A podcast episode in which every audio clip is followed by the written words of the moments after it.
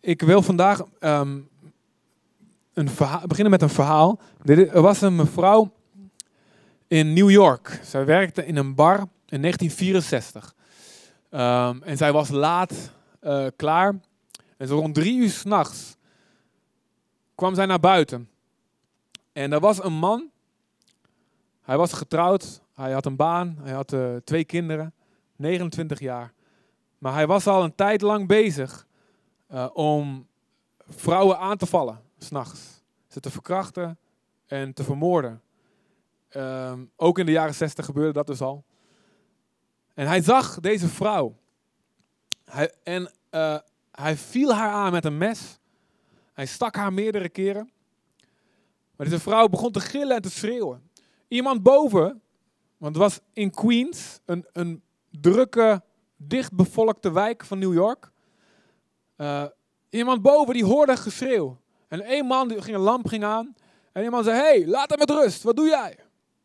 En deze man die vluchtte weg. Ehm, maar die lamp die ging weer uit. En later in de, in de bekentenis van de dader zei hij: Ik had het gevoel dat die man weer naar bed zou gaan. En er waren meerdere lampen die aangingen. Er waren meerdere mensen, want er waren ontzettend veel huizen omheen. Mensen die keken en die het zagen. En later ehm, kwam er zelfs een rapport naar buiten. Bleek niet helemaal accuraat te zijn met de getallen, maar ongeveer klopte het wel. Dat er 38 mensen minstens moeten zijn geweest. Die hebben gezien of gehoord wat daar gebeurde. Maar iedereen deed niks. Of anders gezegd, niemand deed uiteindelijk wat. Alle lampen gingen weer uit. En deze vrouw lag daar op straat. En de dader zag dat en ging weer terug. Sleepte de vrouw mee naar een plek waar niemand het kon zien. En begon uiteindelijk voor 35 minuten lang werd deze vrouw aangevallen. En uiteindelijk stierf zij. Aan het einde bleek er een vrouw wel te zijn van 70 jaar die naar buiten kwam en die deze vrouw in haar armen nam. En in haar armen is zij gestorven voor de ambulance kwam. Dit choqueerde de hele wereld die hiervan hoorde. De pers schreef hierover. En psychologen begonnen te onderzoeken hoe het kon dat zoveel mensen dit hoorden en wel iets wilden doen, maar het niet deden. En uiteindelijk werd dit in de wetenschappelijke pe- psychologische tijdschriften benoemd als het the bystander effect. Het omstanders effect. En dat gaat zo, ongeveer zo.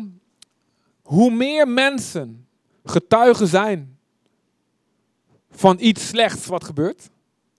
Het kan een aanval zijn, zoals dit.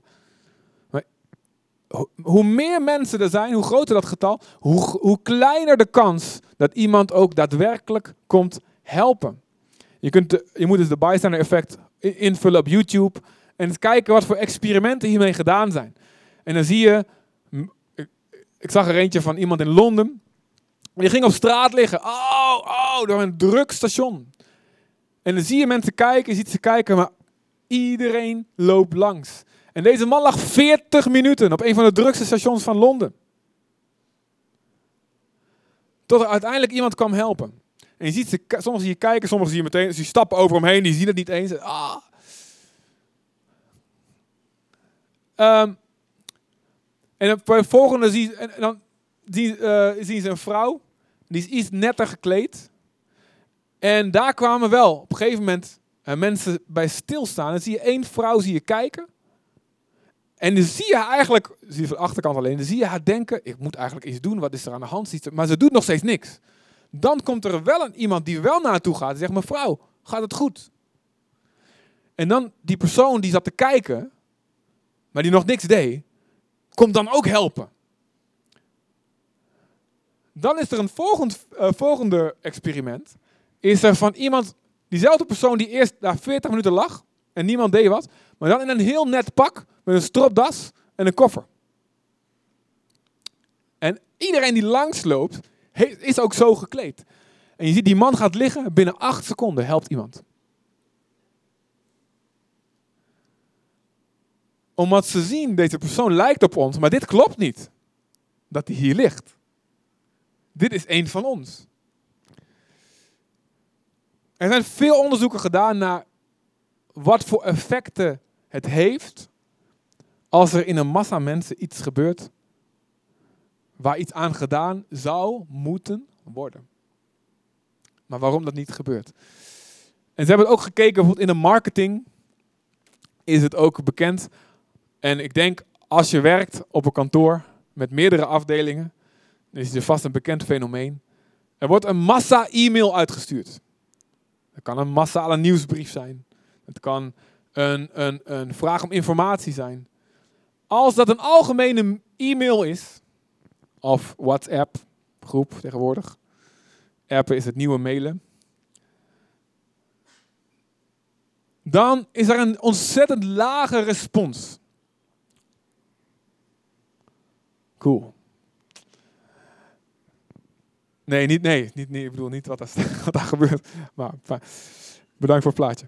Um, als, maar als er een persoonlijke, gerichte e-mail komt, lieve die en die, ehm, ik heb informatie nodig van dit en dat, dan komt er een ontzettend hoge respons met hele lange antwoorden. Er zijn allemaal onderzoeken naar gedaan. En nu hebben ze um, ontleed waar dit vandaan komt. Hoe werkt het? Hoe werkt het bij ons allemaal? Wij vinden het allemaal erg als dit gebeurt, maar wij zijn allemaal mensen. Zoals die mensen die langslopen. Als de en we willen allemaal die barmhartige Samaritaan zijn die wel stopt. Maar hoe werkt dit bij ons? Ze hebben uh, twee mechanismes ontdekt. Ontdekt, nou goed. Geanalyseerd. En de eerste is de versnippering of verspreiding van verantwoordelijkheid, de diffusion of responsibility. En het tweede is self-preservation, zelfbehoud. Ik wil vandaag gewoon inzoomen hierop hoe dit werkt in de dingen van God. Hoe dit net zo kan werken en hoe we dit kunnen voorkomen. De spreiding van verantwoordelijkheid betekent dus, ja, we zijn allemaal samen verantwoordelijk. Iemand anders doet wel iets. En hoe meer mensen er zijn, hoe meer je denkt, als je iemand in het water ziet verdrinken, als je de enige bent, dan weet je, ik moet dit doen. Je gaat niet nadenken, nou, moet ik hier nog iemand uh, bij bellen? Nee, jij weet, ik ben de enige die nu wat kan doen, moet dit doen. Als er twee personen zijn, dan kijken even naar elkaar van wie kan beter zwemmen, jij of ik? Drie, vier, tien. als hier nou iets gebeurt en iemand valt flauw, sneller op af. Maar de spreiding van verantwoordelijkheid maakt dat wij ons minder verantwoordelijk voelen. En het tweede ding dus is, als jij iets gaat doen, kan jij ook in de problemen komen. En natuurlijk, we hebben allemaal wel eens nagedacht, wat, wat, wat doe je als iemand op straat in elkaar geslagen wordt? Van Amsterdam naar Parijs. En de jihadist, die pakte, wat was het, een groot geweer of zo. Je wil allemaal de held zijn, maar je weet ook, ja, ik ben de eerste die zo'n klap voor mijn kop krijgt. Of niet een klap, een, een schot voor mijn kop krijgt. We willen allemaal een held. Maar je neemt een risico. En het is ook een om van de norm af te wijken. Ja, blijkbaar is het normaal dat niemand iets doet. Dus nou ja, ik ben vast raar dat ik vind dat wat moet gebeuren. Dus nou ja, ik pas me maar aan aan de rest die ook niks doet. Oké. Met dit in gedachten wil ik gaan naar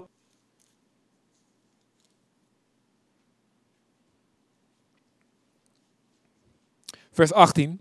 Ik hoop een hele bekende tekst voor jullie. Ik hoop het. En zo niet, dan maken we hem bekend. Jezus kwam op zijn discipelen toe en zei: en op de aarde. Ga dus op weg en maak alle volken tot mijn leerlingen. Door hen te dopen en hun te leren dat ze zich moeten houden aan alles wat ik jullie opgedragen heb. En houd dit voor ogen tot aan de voltooiing van de wereld. En dan gaan we ook nog even naar Marcus 16. vers 15. Marcus 16, vers 15.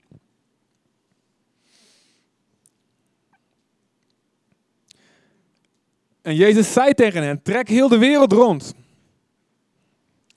En maak aan ieder schepsel het goede nieuws bekend, het evangelie. Wie gelooft en gedoopt is, zal worden gered.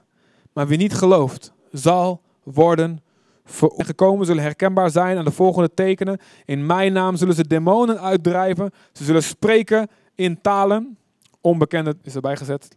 In talen staat er in tongen of talen. Met hun handen zullen ze slangen oppakken en als ze een dodelijk gif drinken, zal dat hun niet deren. Dat is goed nieuws voor mensen die hele sterke koffie drinken. En ze zullen zieken weer gezond maken en door hun de handen op te leggen. Wij zijn deel van de grootste multinational onderneming die er is. Je bent deel van het grootste masterplan van de hele geschiedenis. God zei tegen Adam en Eva: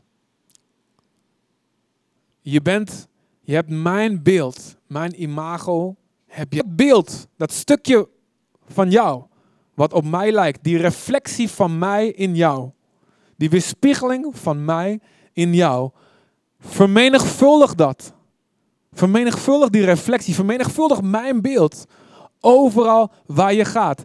Om hele schepping, alles wat je ziet, onderwerp het aan dat beeld van mij in jou. Laat de hele wereld gehoorzamen aan dat stuk van mijn karakter in jou. Beeld met mijn hart in je. Om alles wat jij ziet te conformeren. Wat God zei tegen Adam en Eva. Dat ging mis. Ze vielen in zonde. Maar Gods plan is niet veranderd. Je ziet daarna God een man. En God begint overnieuw. Als het ware met een nieuw mensenras. Nieuw mensenras. En dat, dat vult uiteindelijk de hele aarde. Maar de zonde in de mens blijft naar boven komen in elke generatie weer. En God zuivert en God stuurt aan op een plan wat hij al aankondigde aan Adam en Eva toen ze vielen. Ik zal de heerschappij die Satan nu, nu gekregen heeft door de zonde heen over de wereld. Satan die de God van deze eeuw wordt genoemd. Ik zal de heerschappij ontnemen aan Satan door het zaad van een vrouw. Dat weten we als je biologieles hebt gehad, hopelijk. Weet je dat een vrouw geen zaad heeft. Maar het zaad van een vrouw zal de kop van de slang vertrappen. Jezus was voor de grondlegging van de wereld al geslacht, zegt openbaring. Het plan van God is eeuwig. Je ziet God dan opnieuw een man uitkiezen. Uit een afgodisch land vol afgoden. Abraham. Een volk van geloof.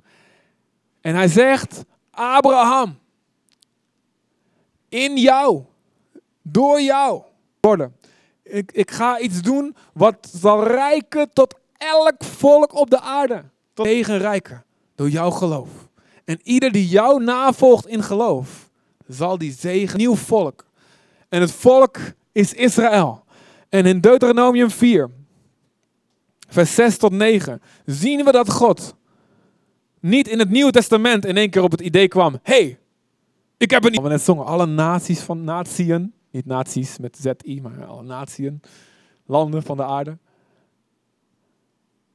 God kwam niet in één keer na het kruis op het idee: hey, hey, laten we naar andere volken gaan. Ik heb een goed nieuw idee. God is van het begin af aan dezelfde. Vers 6. Dan zie je dat Gods plan met Israël van het begin is om alle volken te laten zien wie Hij is. Opnieuw de hele schepping te laten zien wie Hij is.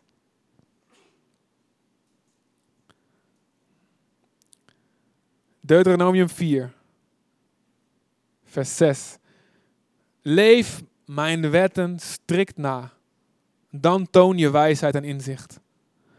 Alle volken die dat, alle volken die dat zien en die van deze wetten horen, zullen zeggen, wat is dat grote volk wijs en verstandig. Want welk volk, hoe groot ook, heeft goden zo dichtbij als wij, de Heer onze God, telkens als wij Hem om hulp roepen. En welk volk, hoe groot ook, heeft wetten en regels zo rechtvaardig als het onderricht dat ik u nu geef. Dus wat zegt God hier? Doe mijn woord, dan gaat alle volken gaan zien wie ik ben. Doe mijn woord. Doe het. Dan zullen ze zien, wauw, die God hoort hun als ze bidden. Een God van wonderen, daden, de kracht van de geest, gebedsverhoringen en de woorden, geest en woord. Maar Israël slaagde daar maar voor een deel in. Er was een tijd onder David en Salomo met name. Dat toen had het, het Rijk van Israël ook zijn maximale grenzen die God had beloofd. Zo groot zal je land zijn. Tot aan diep in Irak en Syrië zou het land zijn. En in die tijd, omdat ze generatie na generatie zo goed naar God hadden geluisterd. Met vallen en opstaan.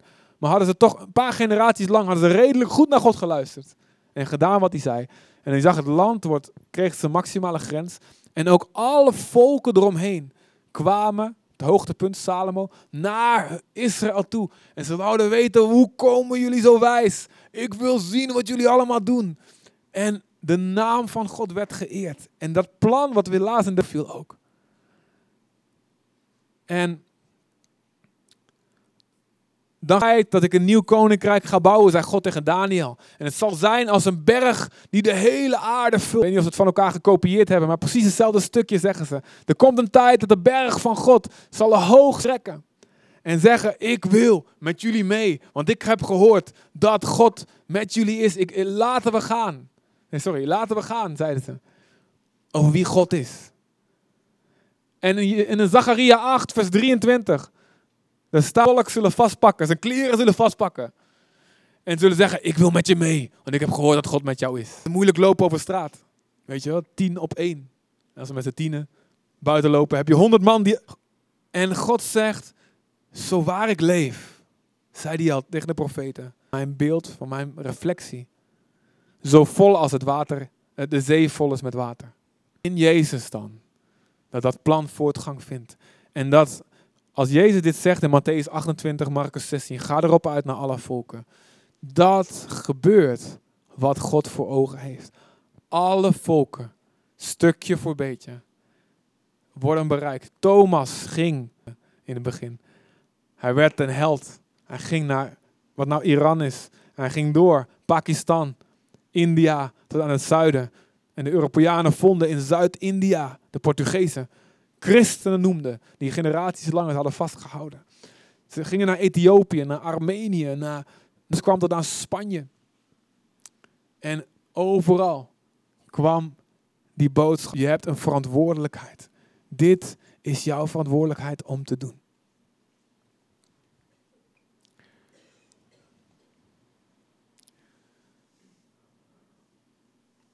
Voor even een speciale gast welkom heten, wat ik net ben vergeten. Wie weet al wie ik bedoel? Een speciale gast die hier voor het eerst is vandaag. Misschien wil die gast zich even opzetten. Ik zeg, hey. Zwaaien, Jaro.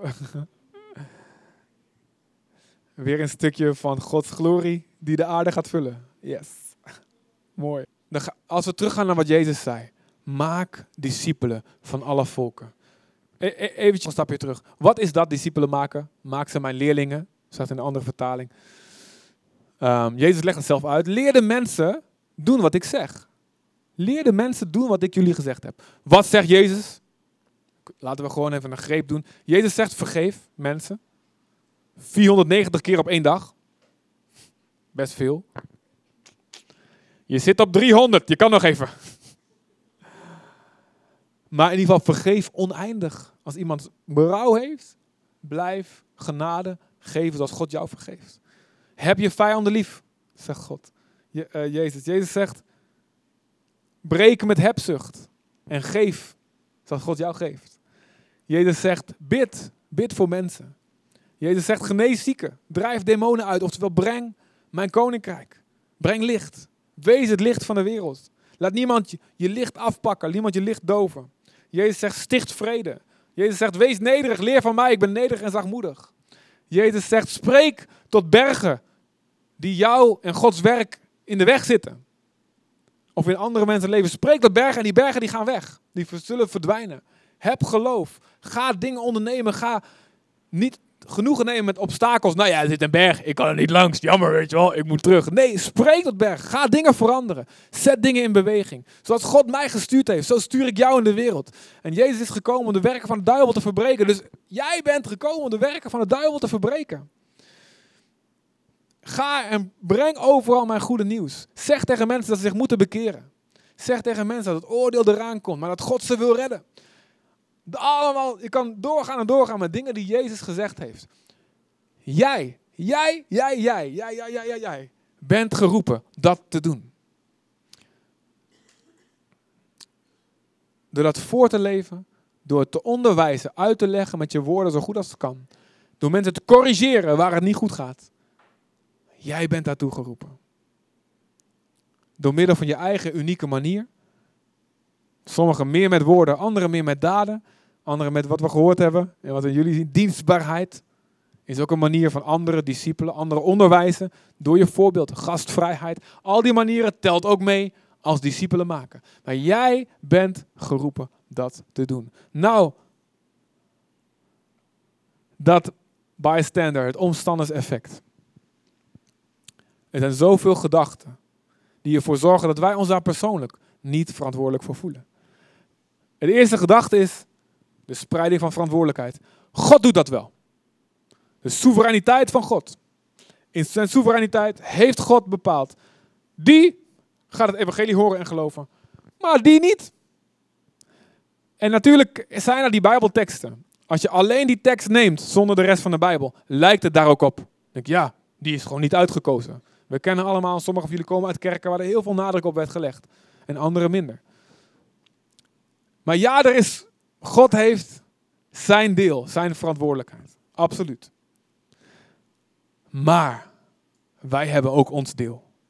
En als God ons zegt in zijn woord iets te doen, en wij doen het niet, kunnen wij niet zeggen, ja, dat heeft God nou eenmaal zo bepaald. Nee, wij hebben onze kant, wij hebben ons deel. God wil dat iedereen gered wordt. God wil dat iedereen gered wordt, dat niemand verloren gaat. Waarom gebeurt het dan toch niet? Sommige mensen willen inderdaad niet, dat klopt. Willen niet. Hé, hey, die Jezus, ik heb geen vergeving nodig. Ik ben, ik heb, hoe durf je te zeggen dat ik een zondaar ben? Oh, ik ben goed. Kijk, die heeft, Jezus, die heeft vergeving nodig. Zo dacht ik vroeger ook. En ook al kun je met mensen praten en het uitleggen, sommige mensen zijn gewoon een nood die niet te kraken is. Dat kan en God respecteert hun vrije wil. Maar ik geloof, ik weet niet of ik het kan zeggen dat het de meerderheid van alle mensen is, maar misschien een groot deel, laat ik zo zeggen. Als zij Jezus zien zoals hij echt bedoeld is, in een levende gemeenschap, in individuen, in allemaal verschillende kleuren, allemaal verschillende manieren, verschillende persoonlijkheden, levensfases. Als zij zo overweldigd worden door wel honderd verschillende reflecties van God, zullen zij gaan geloven. Luister goed.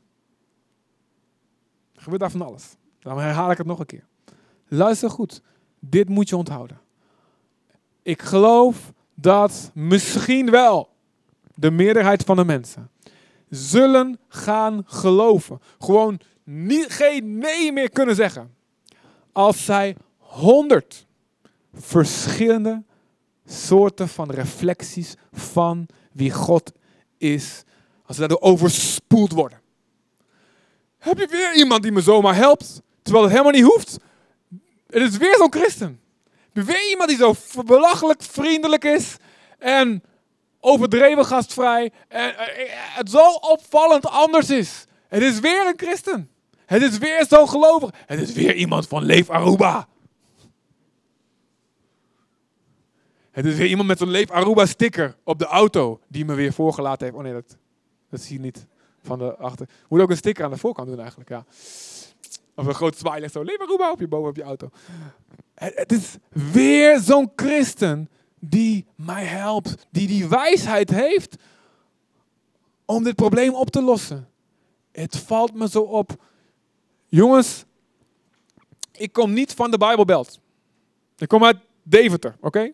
De Bijbel, Bijbelbelt, de Bijbelgordel in Nederland, zeg maar, die is aan de andere kant bij ons. Dus, maar er stond een artikel in de krant over, over waarom stemmers van christelijke partijen. En daar zitten kerken bij, misschien waarvan je zegt, ja, die zijn zo dood en het is zo traditie. Maar, maar toch, waarom stemmers van christelijke partijen het beter doen, gelukkiger zijn dan mensen met dezelfde opleiding, dezelfde levensfase, dan, stemmer, dan stemmers van niet-christelijke partijen. Het evangelie werkt. Het evangelie werkt. En de mensen zullen zien wie God is. Zelfs in een afgezwakte vorm. Zelfs bij de halve maan. We hebben nou een beetje zo'n halve weer. Heb je gezien? Er wordt weer zo'n sikkeltje weer. Zelfs daar kun je, heb, krijg je licht van. Zoals ik vaker heb gezegd, daarom heeft islam heeft een slecht logo gekozen, weet je wel. Dus ze geven maar een klein stukje van God door. Klopt ook wel. Maar wij zijn geroepen een volle maan te zijn. Wij zijn geroepen de volheid, volheid van wat wij kunnen weerspiegelen van die zon door te geven. Weet je wel? En mensen zullen hem aannemen. Maar als iedereen denkt, dat doet iemand anders wel, gebeurt er veel minder. Als iedereen denkt, iemand anders springt van het water, iemand anders grijpt wel in bij die verkrachting, dan gebeurt er heel weinig. En ik zou je eens willen vragen, stel je voor, bij elke, niet bij elke Bijbeltekst, maar bij elk, elke opdracht in het Nieuwe Testament die je leest. Stel je eens voor dat Jezus zelf in al zijn glorie naar je toe loopt, je beide schouders pakt. En hij je die tekst zo recht in je ogen zegt. Stel je dat eens voor. Elke Nieuw Testament opdracht. Als er staat, doe alles wat in jouw macht is om vrede te hangen, te houden met alle mensen. En je hebt iemand die lastig doet op je werk of in je familie. Iemand die altijd ruzie zoekt. En je denkt van, nou, ik heb geen zin meer. En dan stel je voor, Jezus loopt naar jou toe. Pakt je bij je schouders. Rammelt je door elkaar. Geef je een katje talen. Hoe zeg je dat? Een, uh, een opwekkend klapje voor je gezicht. En hij zegt, wat, je, wat er nog binnen jouw macht is, heb je vijanden lief. Hou vrede met alle mensen. Hij, hij pakt je, hij staart je in de ogen aan en zegt, Joel, Joel, Joel Herrera, geboren in 19, nou, je bent zo jong, in 2000, zoveel. Joel Herrera, jouw vriendelijkheid moet bij alle mensen bekend zijn. Bij alle mensen. En wie zijn alle mensen? Noem even alle mensen op. Oh, bij die is nog niet bekend. Oeh, dan moet ik wat gaan doen. Al die geboden. Laat jouw goede werken schijnen voor alle mensen. Op zo'n manier moet je de Bijbel lezen. En als, maar vaak denken wij, discipelen maken is voor de leiders. Ja, dat denken we, hè? dat denken we. Als je de titel hebt gekregen, jij bent een discipelmaker. Jij mag een cursus beginnen. Je hebt de officiële inzegening gehad. Je hebt het naamplaatje. Je staat op de website. Jij bent een connectleider. Jij bent een discipelmaker. Jij bent een dominee, pastor, evangelist, bischop, paus, kardinaal, apostle of the universe. Wat je ook allemaal hebt. Die doen dat. Je hebt de specialisten. En natuurlijk, er, zijn, er is de vijfvoudige bediening, apostel, herder, evangelist, leraar, profeet. En die zijn er om de heilige toe te rusten. Er zijn de fulltimers. Natuurlijk heb je mensen die geroepen zijn. We zijn niet allemaal geroepen fulltime in de kerk te dienen. Ik denk wel veel meer als dat er nu gebeurt. Maar zeker niet 100%. Zeker ook geen 50. Maar wel veel, heel veel. Maar je bent wel allemaal geroepen om dat te doen wat Jezus zegt. Preek het evangelie aan de hele schepping. We denken, je kunt denken, ja, dat is voor de oorspronkelijke twaalf. Nou, dan heeft Paulus het al fout. Maar Paulus hoorde daar niet bij. Oké, de oorspronkelijke twaalf en Paulus. Waar staat dat? Weet je, waar haal je dat bij? Nee, Paulus heeft gewoon dat gezien. Ik ben helemaal geen apostel. Ik hoor helemaal niet bij die eerste. Maar ik trek daar gewoon naar me toe. Want hij heeft Jezus gezien. En Jezus zei het persoonlijk tegen hem.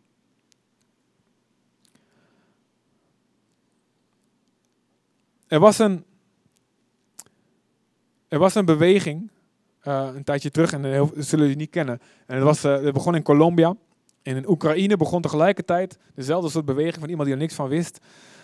Um, je had meerdere soort bewegingen. En ze zijn nog steeds in El Salvador in Zuid-Korea. En het, het, heet overal anders, maar de bekendste naam is de G12-beweging. Weet niet of je er ooit van gehoord hebt. Maar dat idee was. Het begon, het begon eigenlijk in Zuid-Korea in de jaren 60. Um, ehm, daar had je een, een voorganger. En het is nu de grootste kerk officieel van de hele wereld. Ik heb het over de één, één lokale gemeente. Met 2 miljoen mensen in één kerk. Het zal nu wel meer zijn. De Yoido Full Gospels Church in Seoul. Met voorganger uh, Yongki Cho. En, uh, hij, hij, leeft nog, volgens mij. Ja, echt zo'n coole Koreaan. En uh, zijn kerk groeide een beetje, was een paar honderd. Op een gegeven moment kreeg hij een dikke burn-out. En hij kon het niet meer aan. En hij lag op bed en hij was helemaal uitgeschakeld.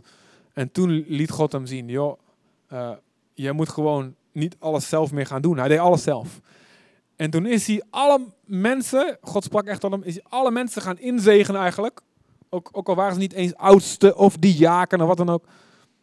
Om zelf celgroepen te gaan beginnen in hun huis. Dat noemden ze celgroepen, kleine groepen.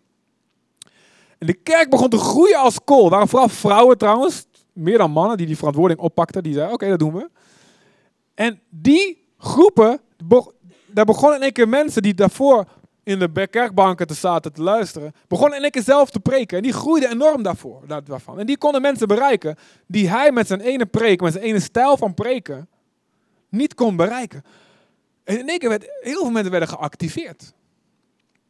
Nou, wat er gebeurde in, wat er in Colombia toen gebeurde, uh, of in, in, andere plekken, wat de laatste tijd meer opkomt, um, is dat op een gegeven moment gingen ze zeggen, je kunt het mee eens zijn of niet, iedereen is een leider. 100% van de mensen in de kerk kan andere discipelen.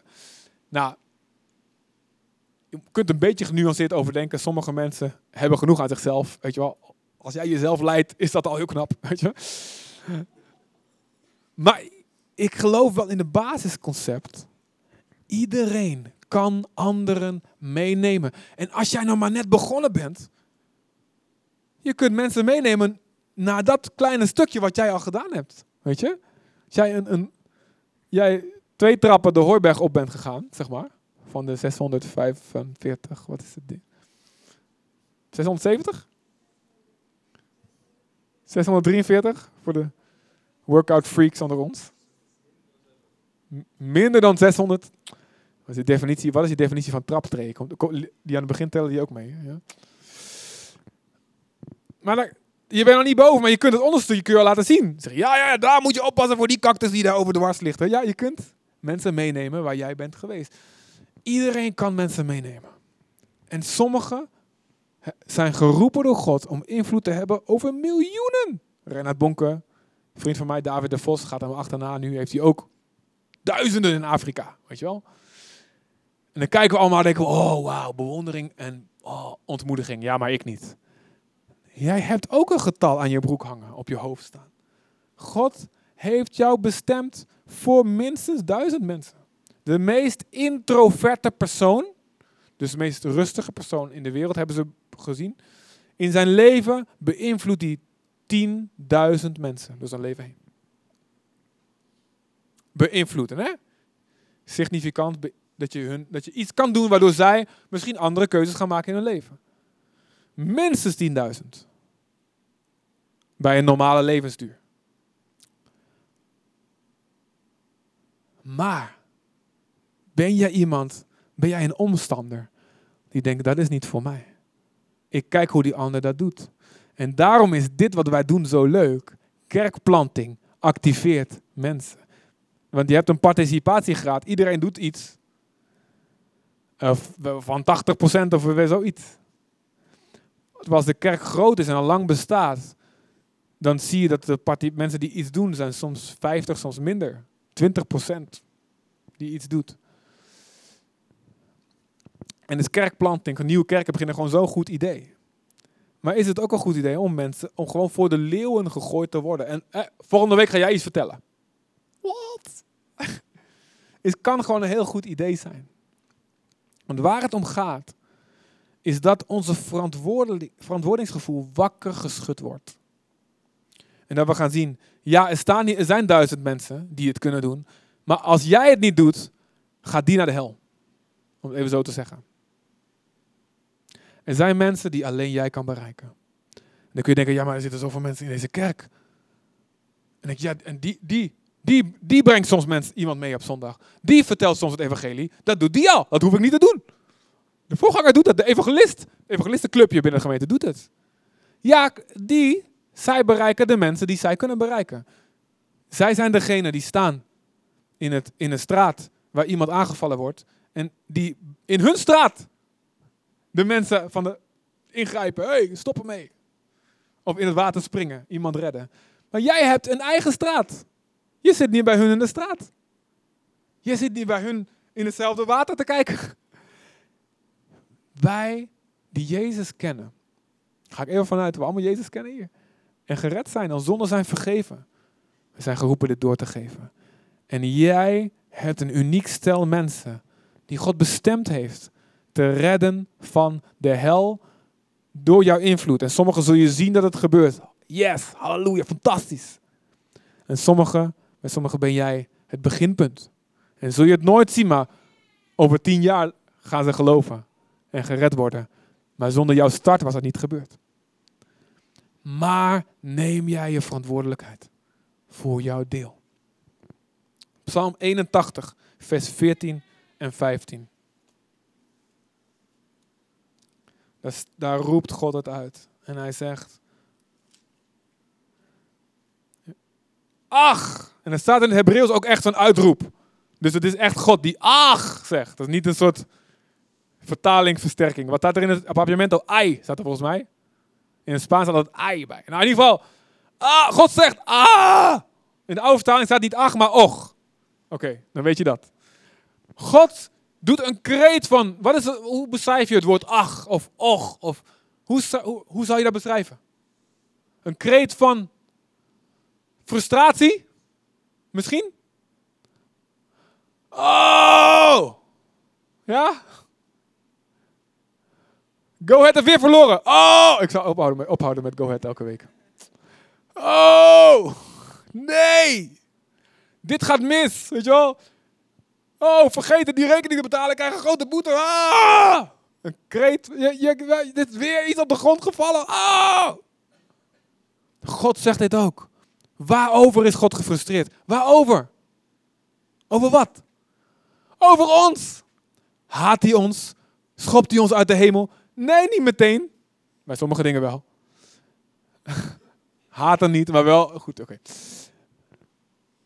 wilde mijn volk maar luisteren, maar horen. Wilde Israël mijn wegen maar volgen. Als ze dat zouden doen, volgende vers. Spoedig. Zeg allemaal met mij, hart op. Spoedig. Spoedig. Hoe snel? Spoedig. Snel. Niet jaren, spoedig. Zou ik zijn vijanden vernederen en mijn hand zich keren tegen zijn belagers. In de geestelijke strijd hebben wij vijanden zonde, duisternis, gevangenissen waar mensen in zitten. Obstakels van Satan in deze wereld, die verblinden onszelf, onze geliefde, mensen die we niet kennen.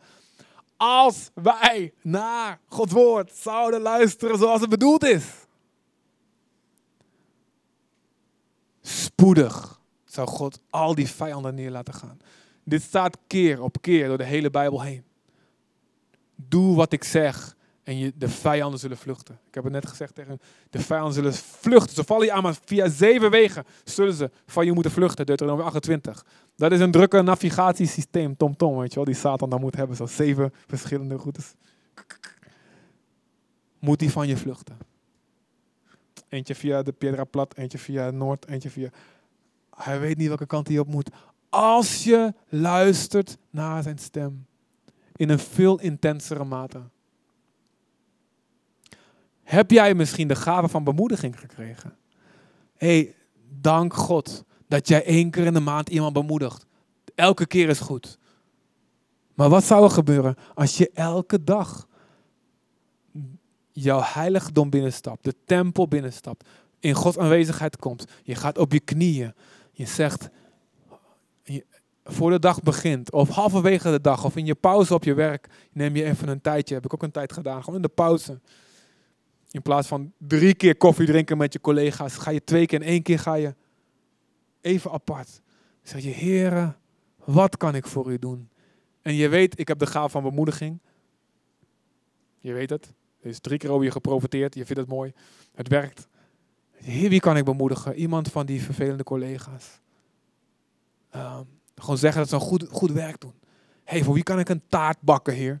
Goede taartenbakkers hier in de, in de kerk. Ik weet, wie, ik weet wie je bent. Je kun je niet verstoppen. Wie kan ik een cadeautje geven? Gewoon een kaartje schrijven. Weet je hoe cool kaartjes schrijven geworden is? Sinds e-mail en, en sinds Facebook. Kaartjes worden veel cooler. Um, wie kan ik gewoon geld geven? Of, of even helpen? Of elke, stel dat je het elke dag gaat doen. En je hebt de gave van profiteren. En super vet dat je, dat je één keer in de week op zondag denk je eraan en je krijgt, oh, je, je krijgt dat woord van God voor een persoon en je geeft het door. Super cool, ga ermee door. Maar wat als je het elke dag doet? Als, als je Jezus voor je hebt zien staan, zeg, lieve schat, je hebt de gave van profetie, je kan mijn stem verstaan. Iedereen kan profiteren, zegt 1 Korinthe 14 trouwens. Maar jij hebt speciaal, je hebt echt de gave van profetie gekregen. Alsjeblieft, elke dag kan je mijn stem verstaan. Geef mijn woorden door. Ver weg de hele wereld over aan iemand in een briefje of in een mailtje. Of in een appje, sorry, ik ben ouderwets. Of persoonlijk iemand dit, mijn woorden doorgeven. Doe het. Iemand anders doet dat wel. Daar, daar zit ook iemand die kan profiteren. Weet je wel, drie, drie eilanden verder. Nee, jij moet jouw mensen redden. Jij bent degene.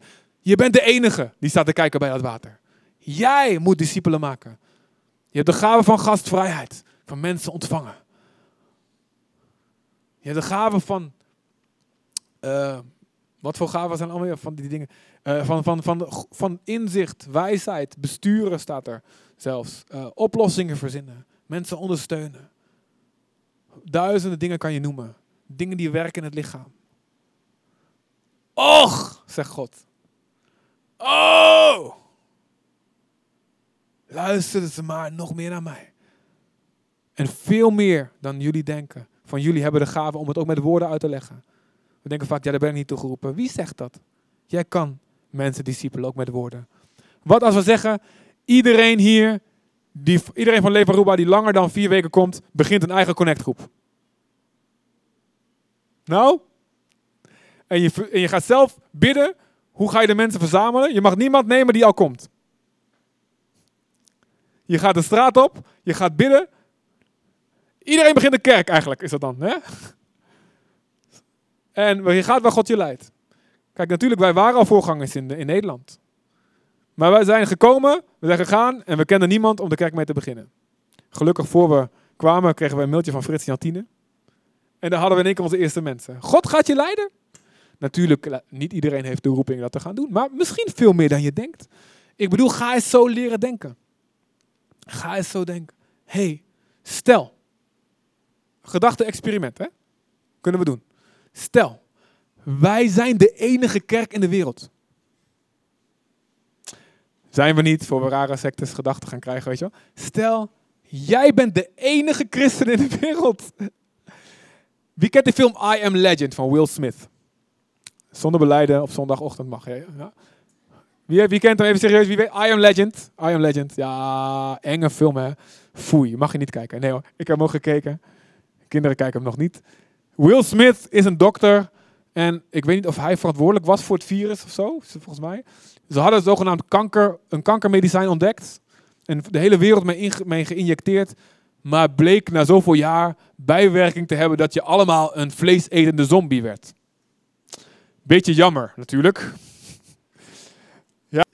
Beetje jammer. Dus iedereen werd een vleesetende zombie. Maar op een gegeven moment overgenomen door ah, mensen helemaal gek. Ontdekt hij het medicijn. Een van die zombies. En dan komen die zombies hem aanvallen. En hij zit in zo'n glazen ruimte, in zijn laboratorium. En die zombies... Die... Een zombie. Zombie microfoon. Meegeven aan iemand die gaat ontsnappen. En hij geeft zijn leven om die zombies af te leiden. En hij gaat dood, maar iemand kan ontsnappen. Met het enige medicijn in de wereld. En, ja, dat toch? Achim weet het. In een veilige stad, yes. Denk je, de wereld is gered. Jij bent Will Smith. Denk je, hey, ik ben knap. In West Philadelphia, born and raised on a plek. Voor de oldschool mensen onder ons. En ik weet dat het niet zo is. En daarom denken we, die andere kerk doet het wel. Die andere, in doen ze het wel. Daar, ja, daar groeit het als kool. De evangelisten doen het wel. Nee, wat als jij de enige bent, als wij de enige zijn? Wat ga je dan doen? Wat ga je dan anders doen? Wat ga jij anders doen als jij de enige bent die het evangelie kan vertellen op de wereld? Als Jezus heeft gezegd, jij bent de uitverkorene, de nieuwe Abraham. Niemand weet het behalve jij. Jij hebt de boodschap. En maak nu een plan. Ga bidden, maak een plan om de, de wereld dit te vertellen. Om de wereld dit te laten weten. Wat zou je dan doen? Ga voor de grap vanmiddag. Of als je je rustdag, je Shabbat hebt vandaag. Morgen, als je terugkomt van je werk. Of als je wakker Ga eens voor achter de computer zitten en ga. Dit zou mijn plan zijn om de wereld te bereiken. Wat ga je dan anders doen? Hoe ga je anders Bijbel lezen? Hoe ga je anders met je tijd om? Hoe ga je anders met je relaties om? Hoe ga je anders kijken naar mensen? Nog een keer. Wat zou jij anders doen als jij de enige was? Als je, en als je, wat je dan bedenkt, wat je dan bedenkt, doe dat echt. Ga dat doen. God gaat niet boos worden als je te veel doet. Stel, je denkt, ja, straks doe ik iets wat niet de bedoeling is. God gaat niet een bliksem op je gooien. Je doet te veel. Hij laat je wel weten als je buiten je zone van je gave. Je, kijk, als je uit je arrogantie grotere dingen wil dan dat de bedoeling is, dat laat God je wel weten. Maar je kunt beter een beetje te veel doen en dat God je bijstuurt, dan dat je niks doet. Een auto die niet rijdt, kan je ook niet bijsturen. Snap je? Als je stilstaat, ja. Ga dat doen. Ik preek zo goed dat ik de tijd vergeten ben. Dus. Maar laatste ding. Ja, iemand moet me complimenten geven, doe ik het zelf. Goed zo, Chris. Laatste ding. Het tweede ding wat de psychologen ontdekt is, naast de diffusion of responsibility, de verspreiding van verantwoordelijkheid, het tweede ding was zelfbehoud. Ik wil niet in de problemen komen. En mensen, dat is gewoon laf. Je kunt het snappen, ik snap het ook. En ik durf ook niet te zeggen dat ik de held ben die bovenop een terrorist springt. Ik durf het niet te beloven. Ik wil het graag zijn. Maar ieder heeft dat in zich. Jezus zegt, wie zijn leven probeert te behouden, die zal het verliezen.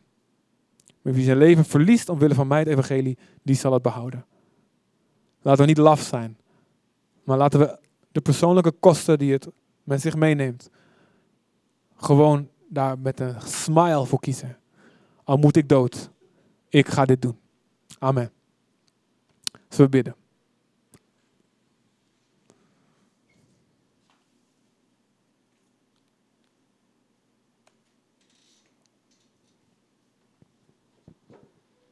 Lieve Jezus, dank u, Heer. Dank u voor uw opdracht. Dank u dat u in ons gelooft. Ons leven is zo waardevol, zo kostbaar. En in die zin van, ja, dat u ons kostbaar vindt natuurlijk. Maar ook in die zin van dat het een zo'n grote investering is van u. Dat er iets van 80 of zoveel miljoenen, 80, 100 miljoen, hoeveel is het? Andere celletjes van onze vader graag in die eicel waren gekropen, maar wij waren het, Heer. Wij waren het. Wij leven. Wij hebben de kans de eeuwigheden van mensen om ons heen te beïnvloeden. God, wij accepteren uw opdracht. Wij accepteren uw opdracht. God, ik wil dat u persoonlijk tot mij gaat spreken.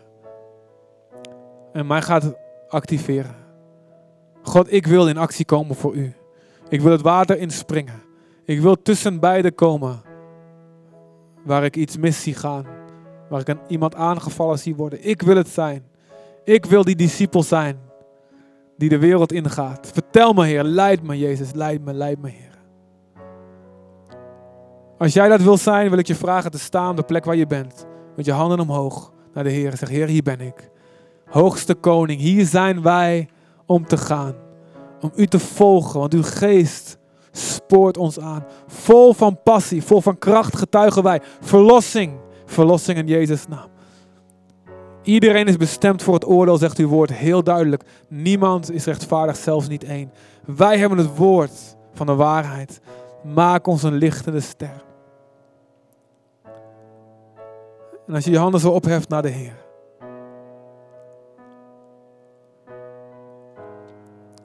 Dan willen we samen één ding aan God vragen. Maak ons bekend wat we kunnen doen. In Jozua 18 is hetzelfde probleem. Het land is groot. Het moet veroverd worden onder Jozua. Israël moet het land veroveren. En na een tijdje stoppen ze ermee. Het is wel goed genoeg.